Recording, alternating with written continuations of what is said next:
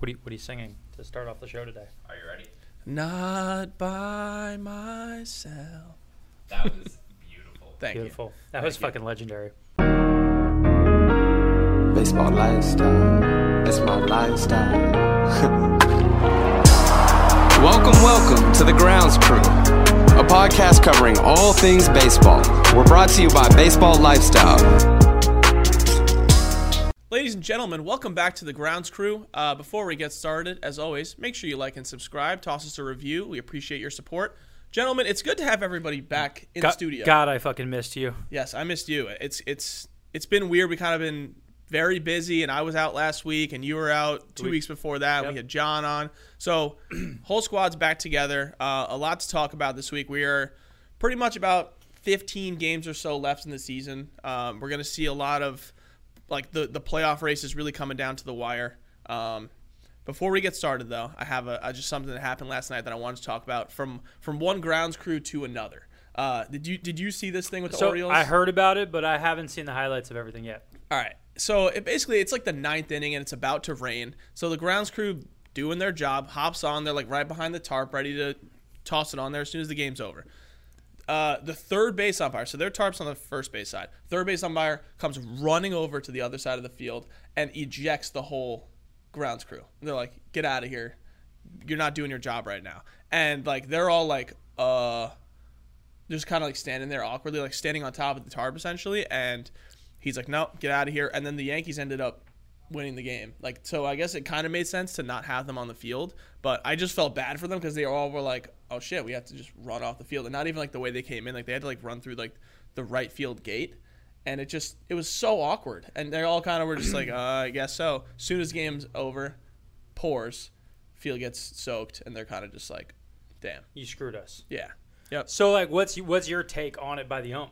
So I get it because there was like 30 people and like. They were in the field of play. Like, not all of them were behind the tarp. Some of them were sitting on the tarp. Like, it wasn't a good look. So I get it. Also, I get that they're trying to do their job. So maybe it's on them to kind of just be, like, ready to go at the gate, but not, like, where they were at. I don't know. I got what he was trying to do. Yeah. You know? But whatever. It is what it is. I just felt bad for them, and I want to talk about it because of the Grounds Crew. Who's, like, does the ump run that moment?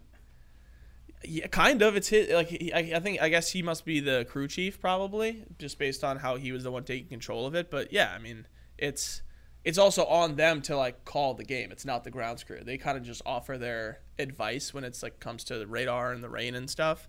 But again, they're trying to finish the game, one out in the ninth inning. Like, just guys, just wait it out. Yeah, because I think that's an interesting thing because like you're saying, it ends up pouring after the game's over, and you have this situation where the Grounds Crew needs to protect the players for the next game, mm-hmm. right? And it's not just about the Grounds Crew doing their job just today. Right. It's the extended job of, hey, are we going to get washed out of our next game because everything's all jacked up? Yep. I feel like there had to be middle ground there. I feel like there has to be like protocol mm-hmm. that somebody effed up. Like there has to be some type of rule that already exists there that somebody like negated right. that the officiating crew felt like they needed to get everyone out.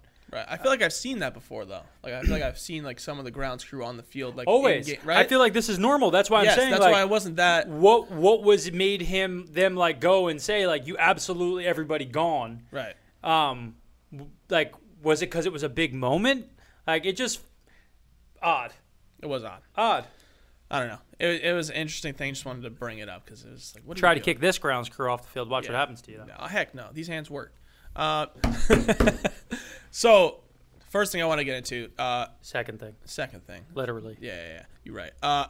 Giants and Dodgers just clinched this week since we last had an episode. They haven't clinched the division, but they are clinched into the playoffs, whether it be wild card or division. Yeah. I saw a tweet recently of the and we talked about it, like the odds coming into the season. The Giants were almost like dead last of are they going to make the playoffs? I think they were projected to be like a 70-win team, and they were the first team to 90. Yep. They are best team in baseball, and I'm definitely very excited. Looking at how the playoffs are going to shape up, it's very possible just based on how the NL wild card looks right now with the matchup being, as of this moment, the Dodgers would play the Cardinals. Should the Cardinals clinch, and then if the Dodgers win, then they would go on to play the Giants.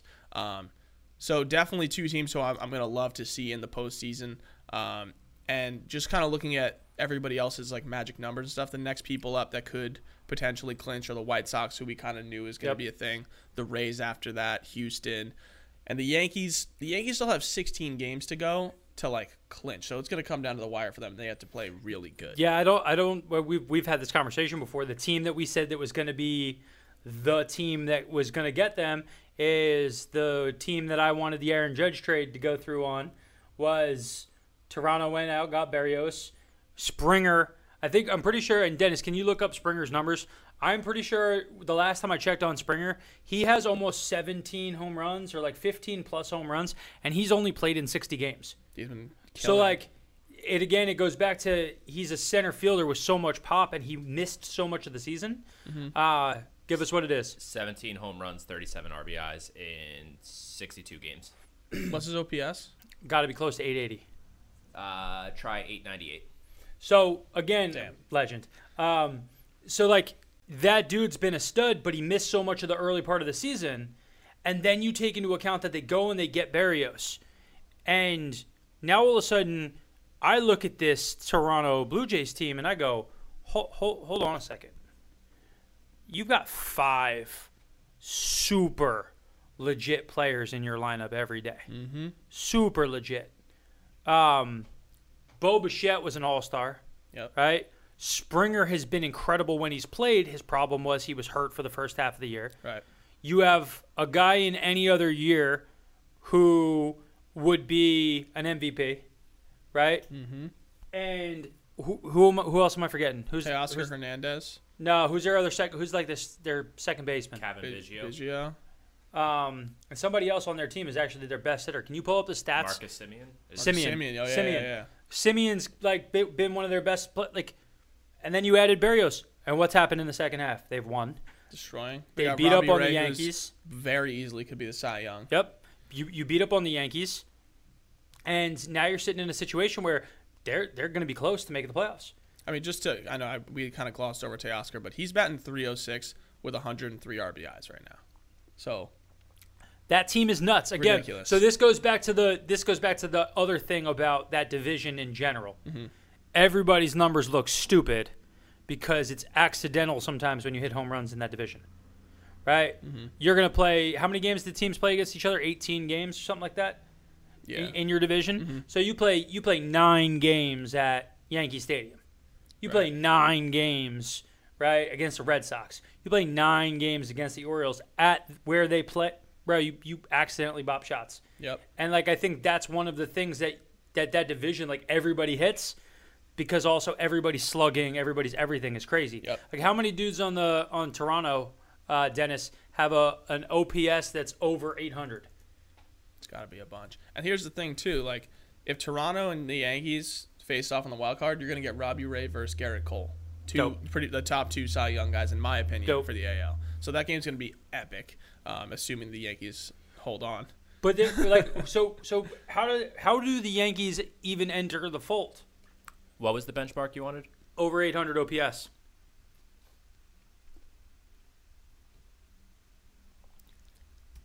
They have 6 guys over 800. That's freaking ridiculous. Dude, this team looks like the one I wouldn't want to play.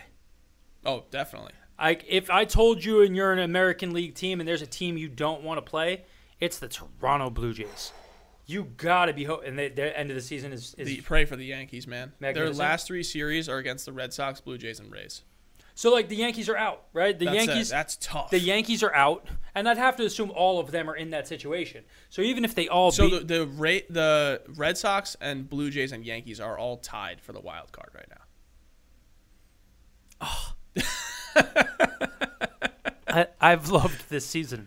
It's been so much fun with so many things. Yep. And you know what? Maybe it's the fact that we have this amazing show that you guys show up and listen to all the time that we've had so much fun with it. Yep. But, man, I mean, so many interesting storylines this year about everything that's going on. Yeah, I mean, listen, the Yankees had that hot 12-0. Now they're back down to earth. And they're kind of in a dead zone. Now my question is, does Toronto right now, do they have the lead in the season series? Because really it's also going to come down, if they end up tied, Toronto would be in. Ooh, I'm not sure about that. So whoever has the season series would be the team that gets it, right? So ultimately these games at the end of the year, even if you win against somebody else or things move around, if you finish with the same record as somebody but they have the season series against you, mm-hmm. you're shot. You're SOL. Right. So, like, they're super, super, super interesting. But, again, who would you rather play? If you were another team, would you rather go against the Yankees or would you rather go against Toronto right now? The Yankees. I'd rather face the Yankees, 100%, right? 100%. Like, especially if your bats are hot and you may, like, the odds are, like, their odds are there that you may not face Cole. Yeah. And you can go in there and just bop a couple hits. Who are the other pitchers you're afraid of? Nobody. Right, Toronto. They've been putting Andrew Heaney out there every week.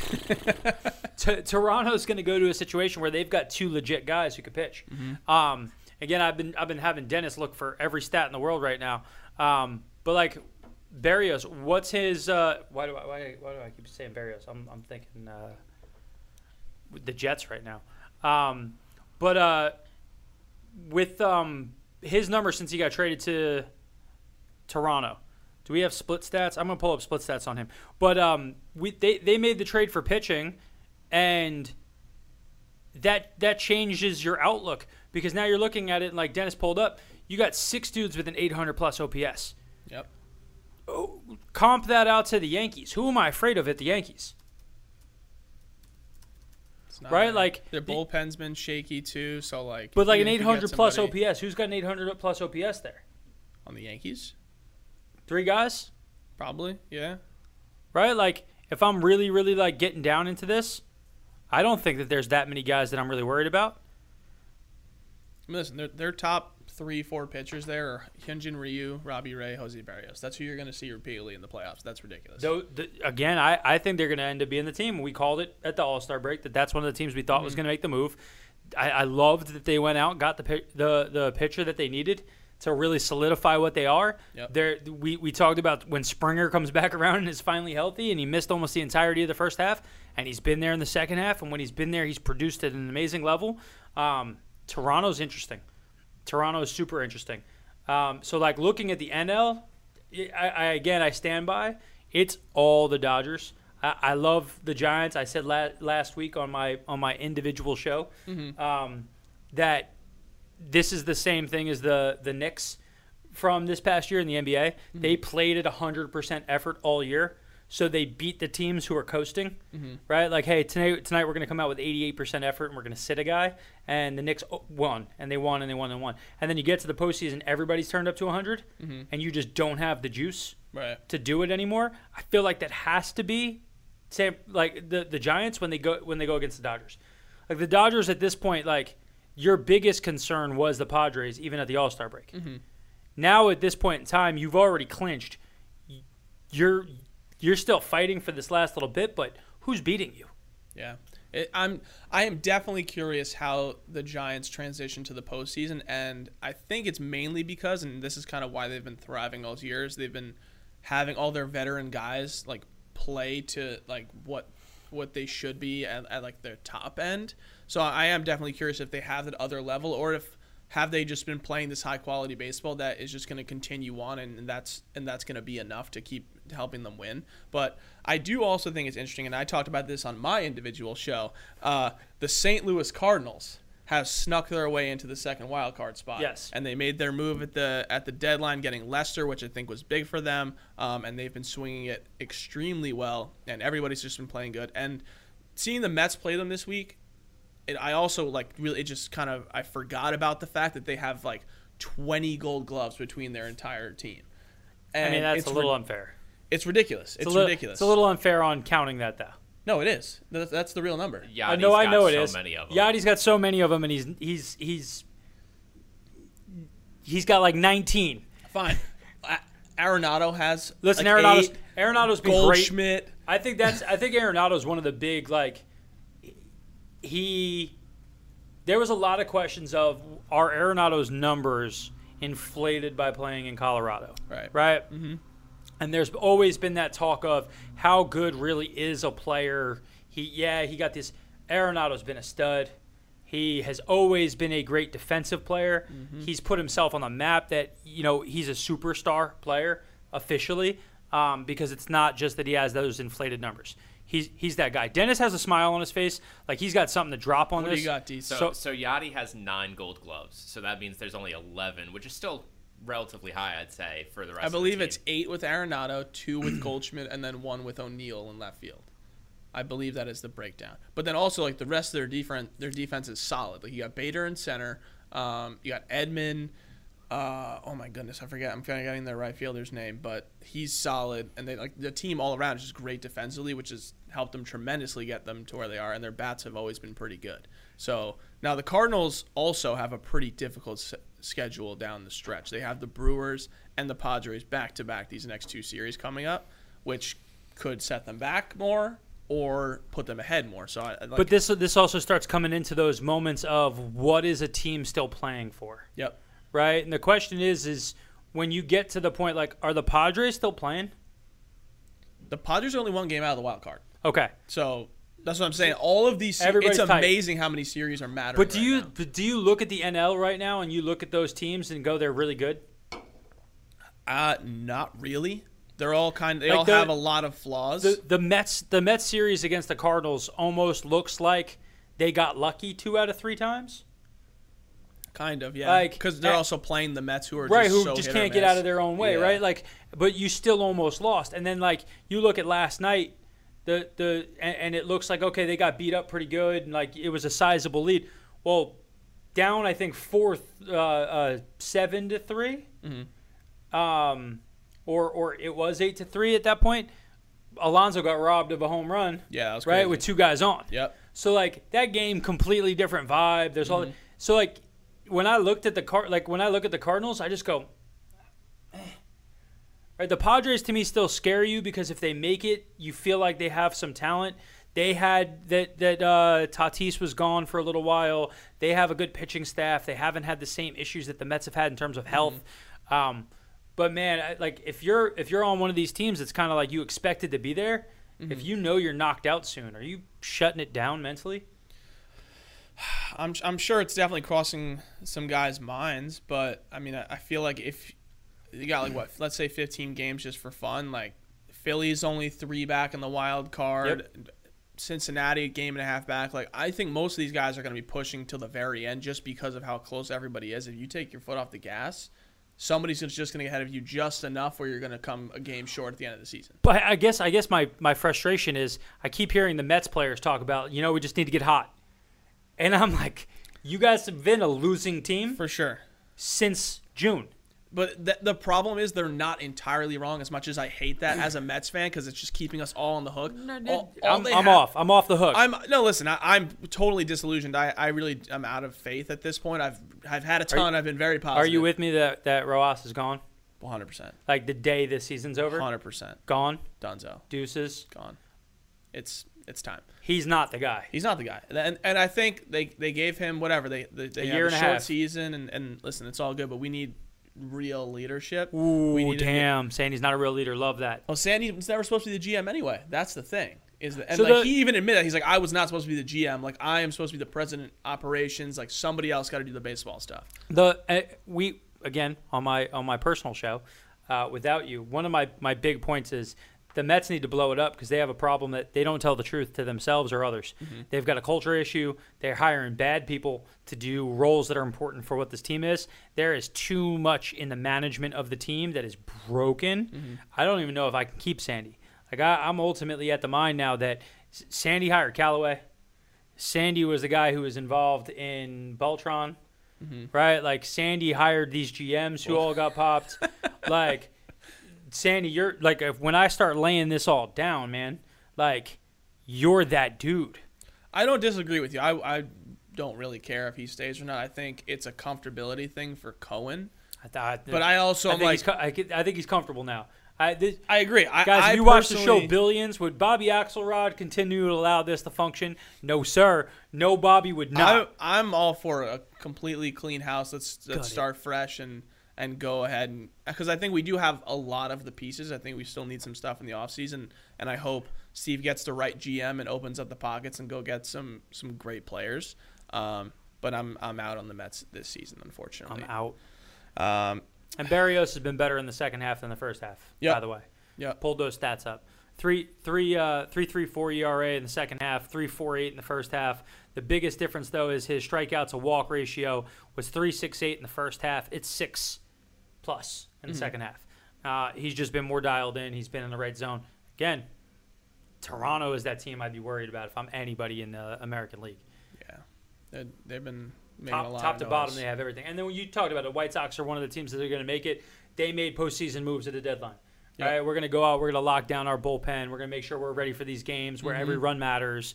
And, you know, fifth inning, you're pulling your starting pitcher because you're going to a dominant bullpen. And listen, they have two guys at the top of their rotation that are easy signing candidates. Right. So, and they'll probably get Houston in the first round, which I think will be a great matchup. Great. Houston's so seasoned in the playoffs at this point that, like, you can't discount them as a team. You know, you're going to have to bring the noise every single time. Yep. And I think they're kind of a – they're a similar team to the Giants in that way of like having so much playoff experience. I think they are they're a little bit younger, have a little more high end upside with some of their talent, especially with like Correa and Altuve. But we'll see there. I'm super curious what your thoughts are for Cy Young picks, and the reason I'm curious about that is especially because of the NL, because there are ridiculous numbers at the top. Do you have an opinion on who stands out to you? Honestly, especially this year, I feel like more so than the shortened year where everybody was like, who should it be? Like that year, I still think like DeGrom got hosed. He should have been the guy. He was playing against the harder level of competition comparable to the other guys when you look at who they were pitching against. Yep. A guy like Trevor Bauer, he already this year before he got axed and wasn't allowed to play the rest of the year. The dude was not the pitcher he had been the year before when he was playing in one of the weakest rotation divisions out there. The Mets were playing against the AL East and the NL East. Yep. DeGrom was having to go against legit dudes. My thing with this year is there's so many guys who are all having really, really good seasons, and you could make me an argument of why any of them are the guy. Yep. My only thing I would say to you is the only guys who I would not choose are any guys who were spider tag guys, because we can't forget that. Right? Like a guy like Garrett Cole is out. You can any number you want to show, anything you want to do, right? Like some of your numbers this year are fake. Like numbers for your first month. It was of the early season, on. It was definitely. But some early, of your so you had 4 or 5 starts that are fake. Yeah. Right. So if I can chuck those out, and then all of a sudden your ERA goes up by a 0.25 to a 0.5. I got to make that's what you were, right? Like I can't listen to what you were before that. That's my only thing. Other than that, there's too many good performances this year for me to even say like I have any clue, because there's so many people who I would be like, Lance Lynn. Everybody's like, ooh, Lance. Yeah. Like does he deserve it? Because like it just kind of came out of nowhere. What's your thoughts? Oh, I totally agree with you. It's so hard. Especially for me, the AL I think is a little bit easier. I want to lean towards Robbie Ray on this one. I think he hasn't been in the topic of has he been cheating? Has he been doing whatever? And I think it's similar to a Lance Lynn of he's always been like pretty good, but now he's having this like electric year, and it's like, all right, this is your time to shine. Like you've been doing all the good stuff, and you're actually like putting it out there. You're the guy. I don't know, like him and Lance Lynn are definitely up there for me. I don't have it as Cole because it's kind of tarnished for me as well. Well, so I pulled up Cole's numbers between first half and second half. Okay. And second half he's a 2.9 ERA. First half he was a 2.68. The other thing that changed is in the first half his strikeout to walk was a 5.3 in the second half. Where am I at? Oh, excuse me. His strikeout to walk in the first half was a 6.68. In the second half, it was a 5.1. So he's walking more people, comparable to how often he's getting the strikeouts. Which again, your control isn't what it was before. The runs are up, right? Like. All the batting average against is up. The on-base percentage is up. Your slugging percentage is up. OPS is up. Now, listen, Garrett Cole is still one of the best pitchers in the game. 100%. But to me, Garrett Cole's out. Yep. I can't. You can't take the whole thing together. I got to look at him as a second half guy, and he's close to a 3, which is nice. Mm-hmm. But Lance Lynn's looking at a 2.5 ERA, 10-4 on the season, pitching for White Sox, who were not necessarily going to be considered that team before the year started, mm-hmm. and now they're that team. So I have to give it to him that he's doing it in that moment that matters. Yeah. And I think I am still going to lean more towards Robbie Ray on this one, also because of the competition he faces more consistently, and he's got them in ERA, he's got them in Ks, like. Well, so Robbie Lance Lynn's got a better ERA. I think it's because he missed time that it's not. He's not like eligible. Eligible, I think that's what it is. So that's my thing. Is he going to be eligible by the time the season ends, or will he not be eligible by the time the season ends? I'm not sure how many starts he has left. Because that's always the tricky situation. How many starts has he had? Do you have that up? 25 starts for Lance Lynn. Yeah. Okay. All right. So that's still pretty. He's got 140 innings pitched though. Right. Okay. And then you look at a guy like Robbie Ray, and Robbie Ray's got 177. So that's my point. Like, yeah. What's really the difference? So Robbie Ray has a higher WAR, but his WAR is more because he played more games. Right. So ultimately, he had more opportunities to accumulate what that was. He has more innings. He has more everything else. Robbie Ray's got 233 strikeouts in those 170. Lance Lynn's only got 160 in the 140. So again, Robbie's got him in strikeouts. Mm-hmm. I'm with you, probably Robbie Ray. Looking at the whole body of work, the challenge to me is it goes back to the same thing. I think one of the things when we're looking at the stats and we're looking at everything else is you do have to weight things based off of what it meant. Right? Mm-hmm. And ultimately, like, the White Sox are wire to wire, have been a really good team. They've been in that moment. And when is the time where you get pulled out of a game, or you have this happen, or you have this happen? Because winning matters so much early, right? And you have other teams who, hey, we went through the beginning of the year, we were okay. Mm-hmm. But, like, you know what? Like, I got to stay out there, and I got to do more because winning wasn't as big of a deal. Right. Now we're in the race.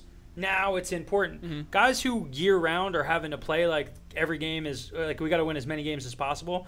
I feel like the stats are always going to be different, mm-hmm. And this is the Mike Trout, Mookie Betts thing that we've talked about multiple times on the show. Yeah, and I think it is too, like you're saying, like their division, like, yes, they were, like, before the season even started, we knew they were the best team. Yep. And their division's always the softest. Yeah. It's always, like, easy to win pretty much.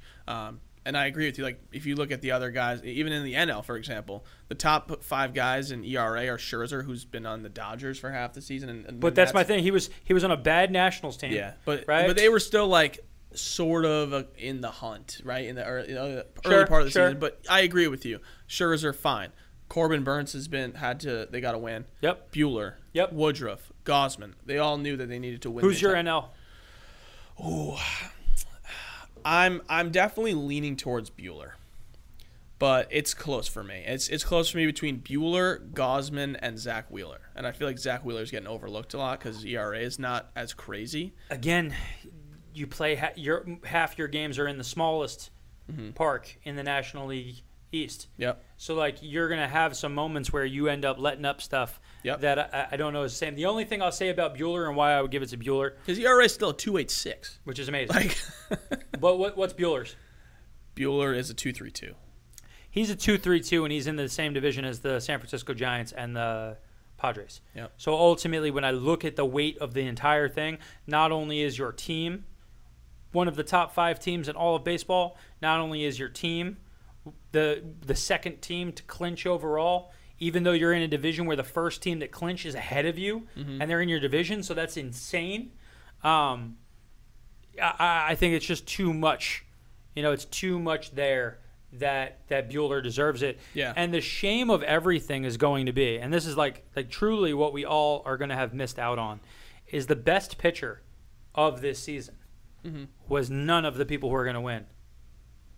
And who's your pick for that? The best pitcher on the season was Jacob DeGrom. That's true. And he's got a 1.06 ERA and almost 100 innings pitched. Yep. And he has a 5 WAR, which is better than Lance Lynn's WAR. And he has pitched 50 less than innings.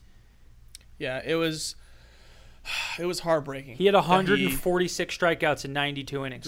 He was on pace for over 300 strikeouts this year as a starter. So again, like as good as we just said Robbie Ray is, he was dusting Robbie Ray's strikeout rate. Or he was dusting everybody. He was putting together, like, if he finished the season with whatever pace he was for everything. Yeah. If he finished the season with 30 starts, it was top, could possibly be the best season ever. Like, he could have finished with absurd numbers. His ERA plus is a 3.70, right? So to put that in perspective, Robbie Ray's ERA plus is 167. Yep. Robbie Ray's FIP is a 3.37. Jacob DeGrom's ERA FIP is a 1.23. So, like, it's not close. Again, and that's the downside. I know Jake's hurt and everything else. We watched potentially the best pitch history, and you're not going to put this in the Gibsons and the Pedros and the everything else because of the injury that popped up. I think I could see if, like, sometime down the road there being, like, a documentary or something about, like, the greatest season that never happened. Why not us? Stay tuned, I guess. And while we're talking about stuff that people should win but won't be winning, Vladimir Guerrero Jr. is working on a possible triple crown. Yep. And he is not going to win the MVP, at least in my opinion. Yeah. And that's insanity. I've seen a lot of stuff about Vlad. It's one of the best hitting seasons in history. Mm-hmm. He's got over 1,000 OPS. He's got 45 home runs, which I'm pretty sure leads the league now. That does lead the league. Yeah, he's been incredible, and he's been everything that he was ever supposed to be at the ripe old age of 22 years old. Again, I think that right now in the league, to say who the best outfielder who's under the age of 24 is very difficult, mm-hmm. especially with Tatis moving to the outfield now. You have Tatis in the outfield, Soto, Vlad Guerrero, Acuna. Go ahead, pull up Soto. No, Soto's having a great year, but Vlad... One second. Dennis had a face like I was crazy when I said the name Juan Soto. Can you do me a favor while Dietz is pulling up these stats? Can you pull up Juan Soto's second half stats? They're stupid. So hold on. So I'm just giving you Juan Soto's entire year. Sure. Juan Soto's entire year, he has a 983 OPS, and we're thinking that he has a down year, age 22. Yep. He has 120 walks in 578 plate appearances. Yep. He has an on-base percentage of .457. His slugging is down, and he only has 25 home runs this year because they're pitching around him on a Nationals team where he didn't need to. Dietz, go ahead. Drop your knowledge, bud. Vlad's an infielder. When did Vlad switch? What? He plays first. I thought he was always playing. No, you're outfield. Thinking of senior. Bro, I'm drunk. I thought they said he got too big and they moved him to the outfield. No, they got him too. He got too big and moves him to first base. My Lanta. So yeah, you're right. Guys, not enough coffee for me. Not enough coffee. It happens. Not enough coffee for me in the year of 2021, it seems. Because there's just things I'm out here not knowing Soto's whatsoever. Been ridiculous in the fact that he's not even in the conversation. So you said first half, second half. That's what you wanted to pull up on. Yeah. 1174 OPS, a 650 slugging. His on-base percentage has been 524. That's the second half? That's the second half. What's his average? His average in the second half? Yeah. 361. So again, before the season started, he was my guy that I looked at and I said Soto might be the best player in the game, mm-hmm. and Soto's got Barry Bonds vibes. That second half is the Barry Bonds vibes. Yep. Right. The walk numbers, the Barry Bonds vibes. The walk numbers, absolutely. I mean, he in 56 games he played in the second half, he has 62 walks. So he's walking better than once a game. Yep. Right. So, and that, again, his on-base percentage is 524. What was Barry's, like, on-base percentage in those, like, nutty years? The 150 walk years. Like, what were like those big numbers?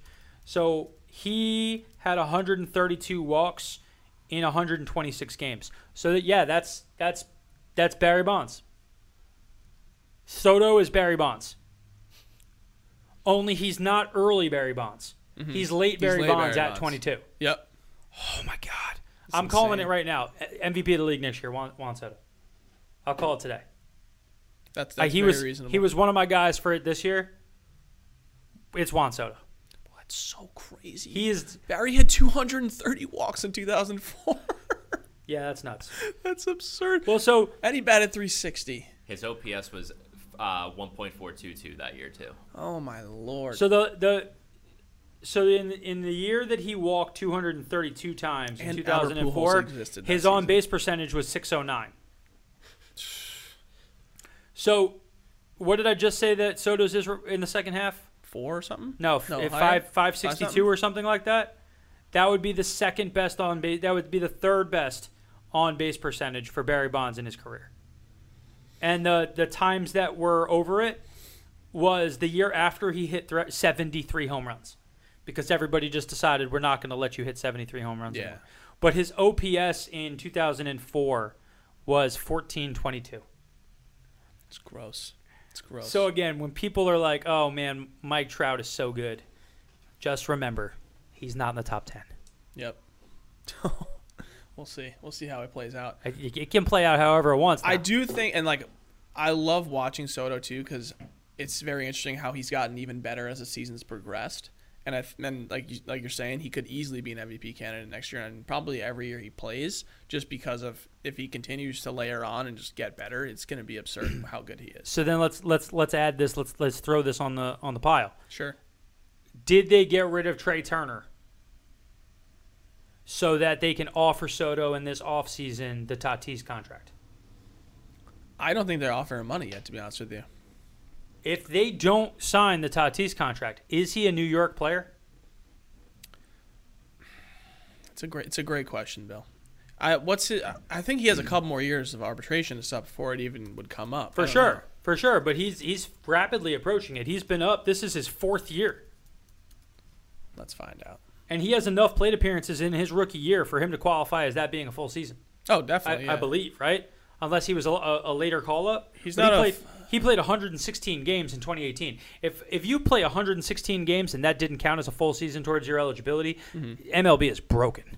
Bro, he has 3 years of arbitration. Like, that's nuts. It's crazy. So that means that they didn't count his 2018 19-year-old season. They didn't count that. You know what? It's probably whenever they brought him in. But that's what I'm saying. Yeah. So he played 116 games, and he had a 923. And they finessed it just enough. And they had a 923 OPS. He had 494 plate appearances and 22 home runs as a 19-year-old, and they didn't count that season. Yep, it's broken. F baseball, man. That's broken. That is so broken. So yeah, like force your trade to the Mets, right? Like force the trade to the Mets. I'll give you everything that I was going to give for Trout. And I'll sign you for $40 million a year. I would love that. I would love to see Juan Soto in right field. Oh, my God. He wants it, right? We talked about this earlier in the season with those tweets that he had to. I don't know. He had to apologize for some stuff. He had to take things down. He had to move stuff around. Like, there was a lot of finesse, and now they're not offering him this money. Like, how do you not offer Juan? Like, Juan Soto has been. I mean, he's definitely the guy that they at least are showing that they want to build around. Are they? They moved everybody off the team except him. Because how do you trade him? What's the value? The moon. But so my point is, what team offered the moon this season? Well, I mean, in the scheme of all the trades, like the Dodgers gave the closest to the moon with their highest rated pick. But my point is, for the moon, they got Trey Turner and they got Scherzer. Right. And when you look at Trey Turner, all he's been is a borderline MVP candidate. And he's moved off position and still bat .315 plus for the Dodgers. And so a Cy Young and a possible MVP candidate was worth two top tier players. Yes. So what is a guy who is still cost controlled for 3 more seasons? Yeah. Yes, 3 more seasons. Who at the end of that will only be 26. What is that worth? But that's my point. So you traded Trey Turner you had 1 more year of control. But there is no way in the world any team had the cachet who was still in it to make a trade then. Right. And then any team who wasn't in it, why would you do the trade in the middle of the year? Right. Right? You wouldn't. So like they couldn't trade Soto. So there's got to be 2 things that have to happen. You have to sign him to a Tatis this offseason, or that's the red flag to me that that he doesn't want to be there, or they don't think he wants to be there, and he wants to move on, and he wants to go to a place he wants to go to. Mm-hmm. Is that what you think? He follows in Harper's footsteps? I am curious. So Harper was that guy for Washington. Right. And Harper left. That is the thing I feel like people are like forgetting. Harper was the phenom. He was the king. Like he came up, was still supposed to be more jerseys than anybody else. Yep. He's in the MVP conversation this year. He's only 28 years old, and he was allowed to walk a couple of years ago by this team. Same exact circumstances. Yep. So if anybody's thinking that it's crazy that Juan Soto is not going to be a national in 3 years, you are not paying attention to history. Yep. And you want to talk about guys who love being nationals and didn't want to go. Scherzer accepted being a Washington National more than anything else. Mm-hmm. Guy, hey, bud, we're going to trade you. We'll see you later. Trey Turner. Trey Turner is coming up on a contract as one of the best shortstops in the game, and you moved him. Like, he's not old. How old is Trey Turner for me, Dennis? Like, Trey Turner is not an old player. I want to say like 26 maybe. He might be 28. Even if he's 28, yeah. You're a 28-year-old guy who's still cost-controlled. Like, it's the Daniel Murphy situation. Mm-hmm. He's 28, just turned 28 in June. Cool. Okay. So this was his age 27 season, right? That's how baseball does that stuff. Right. So in his age 27 season, you traded him, and you have control of him still. Yep. You're telling me you don't anticipate being a team that's competitive next year. So now this comes down to, but when you had money and we didn't have a pandemic, you were willing to let Bryce Harper walk. And you only let Bryce Harper walk for $29 million a year. Is that what he's making? Yep. $28, like $29 million a year. Yeah. So you were allowing Bryce Harper to walk for what amounts to not that much money.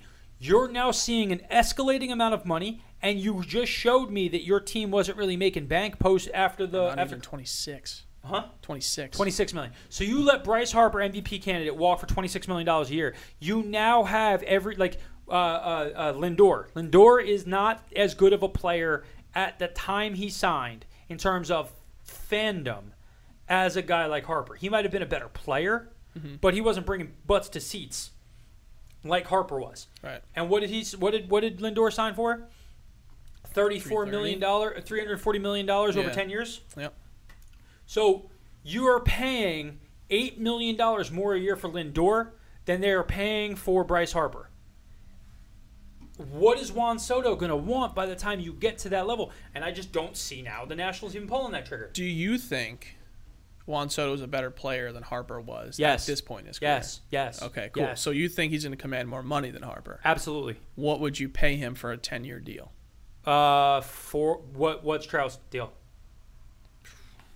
Something in the 40s. I think. Trout's deal is, that's a deal I'm giving Juan Soto. And that's including the fact that I'm buying out. Trout gets $35 a year. But he signed for how many years? 12. So he ended up getting the $400 million over 12 years. Yep. Yeah.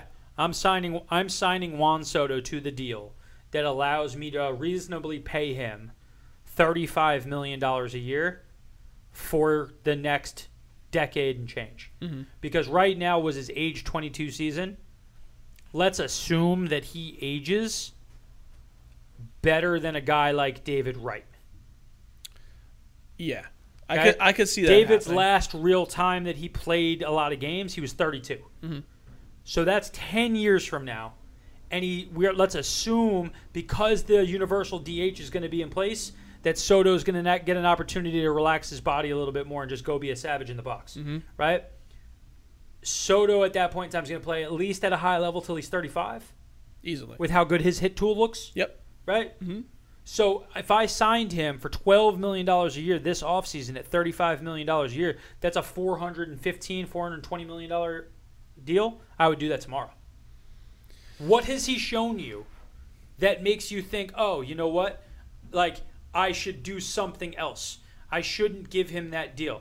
Absolutely nothing. I totally agree with you. And also, the fact that he is an outfielder, for his sake, unlike Vlad Guerrero Jr., who is not an outfielder. Who is not an outfielder, that's correct. The fact that he is an outfielder allows him to say, hey, these comparable players have way higher contracts. I want this money. Whereas Lindor setting the bar where he did, I actually don't think any shortstop that signs this offseason to get something even close to that. I think that was way out of what – if the Mets had actually waited to this offseason – to put together that contract, I don't think it would be anywhere near what it is, especially because like the first shortstop who's even been offered a deal was Correa, and they offered him like I think it was 4 or 6 years, $160 million. So if that's where they're starting, I don't think it goes over 250, to be honest with you. Trout's rookie year, when he was 19, he had a 220 batting average, a 281 on base percentage. He slugged 390 for a 672 OPS. Mm-hmm. He then has gone on a tear where he's been one of the better players in the league for an extended period of time. Sure. Elite, everything else. His first 1,000 OPS season was 2017. He made his break into the league in 2011. Soto has a 1,100 OPS season on the books already. Mm-hmm. And this second half has been similar to what his entirety of 2020 was.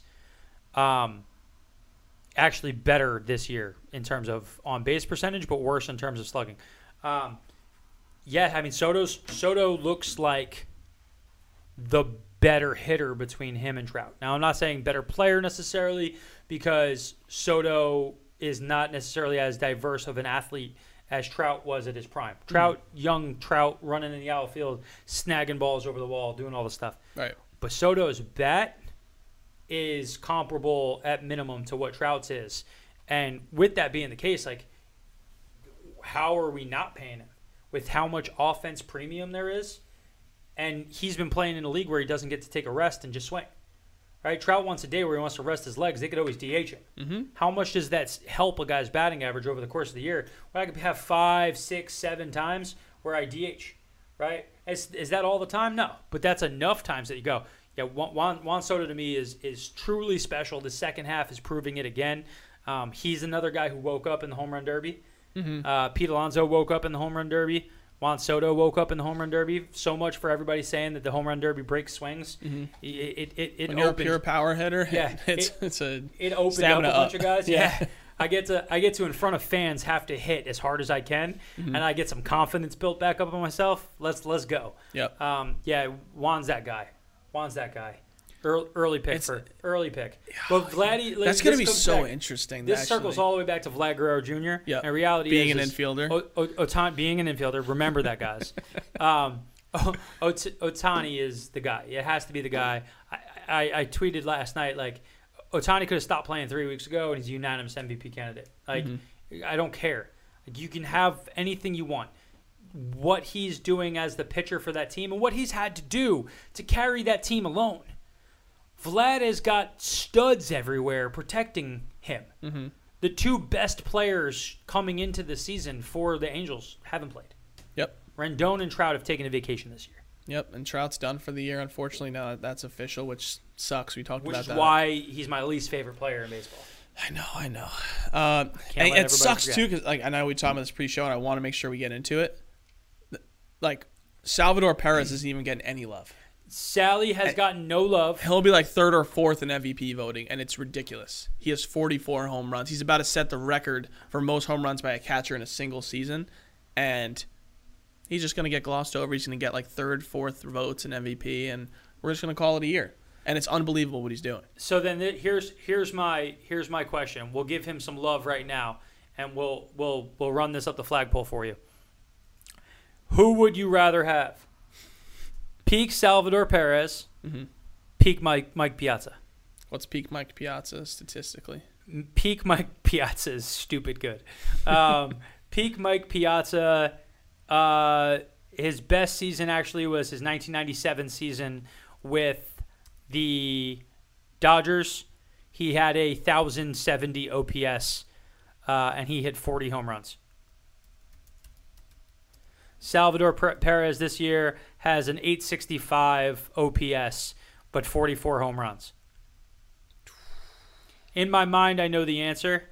The answer is I'd rather have Mike than Sally, because even looking at it like objectively, Salvador Perez in his 10 years in the league, his batting average is 270. Mike Piazza in his 1.5 million years in the league, mm-hmm. His batting average is 308. So that includes the fact that you have 35, 36, 37, 38-year-old Mike Piazza mm-hmm. and 37-year-old Mike Piazza playing for the San Diego Padres played in 126 games and hit 22 home runs with an 843 OPS. Piazza's so damn good, and we forget about it. So good. Such a great play. And, like, Perez is going... This is Perez's best year, actually. This is Perez's best year from a home run standpoint. No, in general. No, his OPS in 2020 was 986.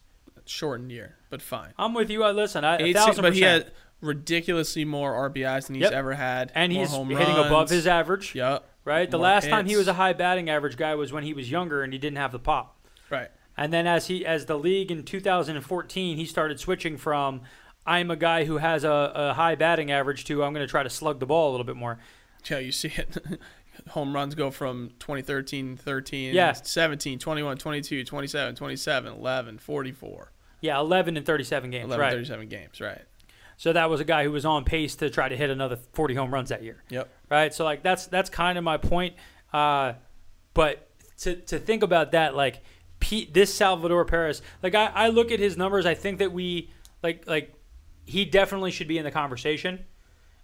But the only reason we're super, super excited about the numbers he put up is because he's a catcher. Yeah. If we bypass the fact that he's a catcher, has he been an MVP? I mean, not in the AL this year. I mean, even if, like, but my thing is that if you really look at it, really we're now tying on to the fact that he's got the home runs. Right, but that's still, I mean, he's slugging the shit out of the ball. Like. Yeah, but 865 OPS, like, if I pulled up who the OPSs are in the league, where is he actually at? Where does he sit into the actual power hitter numbers? Where does he line up? Because I would say that, like, just looking at a few different guys, we talked about George Springer before. George Springer's got an 898 OPS. Right. Right? Like, yeah, Springer hasn't played, but he's got 17 home runs in 60 games. So, like, Sally's numbers are amazing for a catcher, and I think that's, again, we go back at Derek Jeter, his numbers look great because he's a shortstop. Right? So, like, the position is leading us to believe that the season is X. Right. But we got to remember, Vlad Guerrero Jr. is an infielder, right? Yes, he is. Salvi's not in the top 10 in OPS. Okay. So, again, for a catch, one of the greatest catching seasons ever, not better than Piazza, but up there in that conversation. And one of the best that we've seen since a peak, maybe Buster Posey or... who's my man from Minnesota? Why am I blanking on his name now? Joe Mauer. Right? Amazing. Killing but him. Not Vlad. Vlad's got the real argument for I'm about to put up all the numbers and get very few votes. He'll get votes from Toronto people. Yeah. He'll get votes from probably AL East people. Yeah, I think it'll be, I mean, has there been like co-MVPs? There deserves to be no co-MVP. No co-MVP is allowed. There is one person. It's not close. I will hear none of the blaspheming about anybody getting it with Ohtani. Because, again, it comes down to I don't disagree with you. It comes down to the balance of it. Ohtani has had to carry this by himself. While doing Vlad has been an amazing player. Yep. He has multiple All-Stars covering his ass every game. Mm-hmm. He plays in a division where you play on Little League fields. I love him. He's a stud. He's going to deserve to be in conversation. It's Shohei, and then it's everybody else. And I don't care. Shohei could go 0 for the rest of the year. You give him the MVP. What is it? There's nothing more to say. Nothing more to say. Guys, thanks for listening to the episode. It's good to be back with the squad again. Make sure you like and subscribe. Leave us a comment who you think is going to be MVP. Who do you think is going to be the Cy Youngs? Let us know in the comments. And am I crazy about Juan Soto, MVP 2022? Let us know. We'll see you next time. Next time, guys. Baseball lifestyle. It's my lifestyle.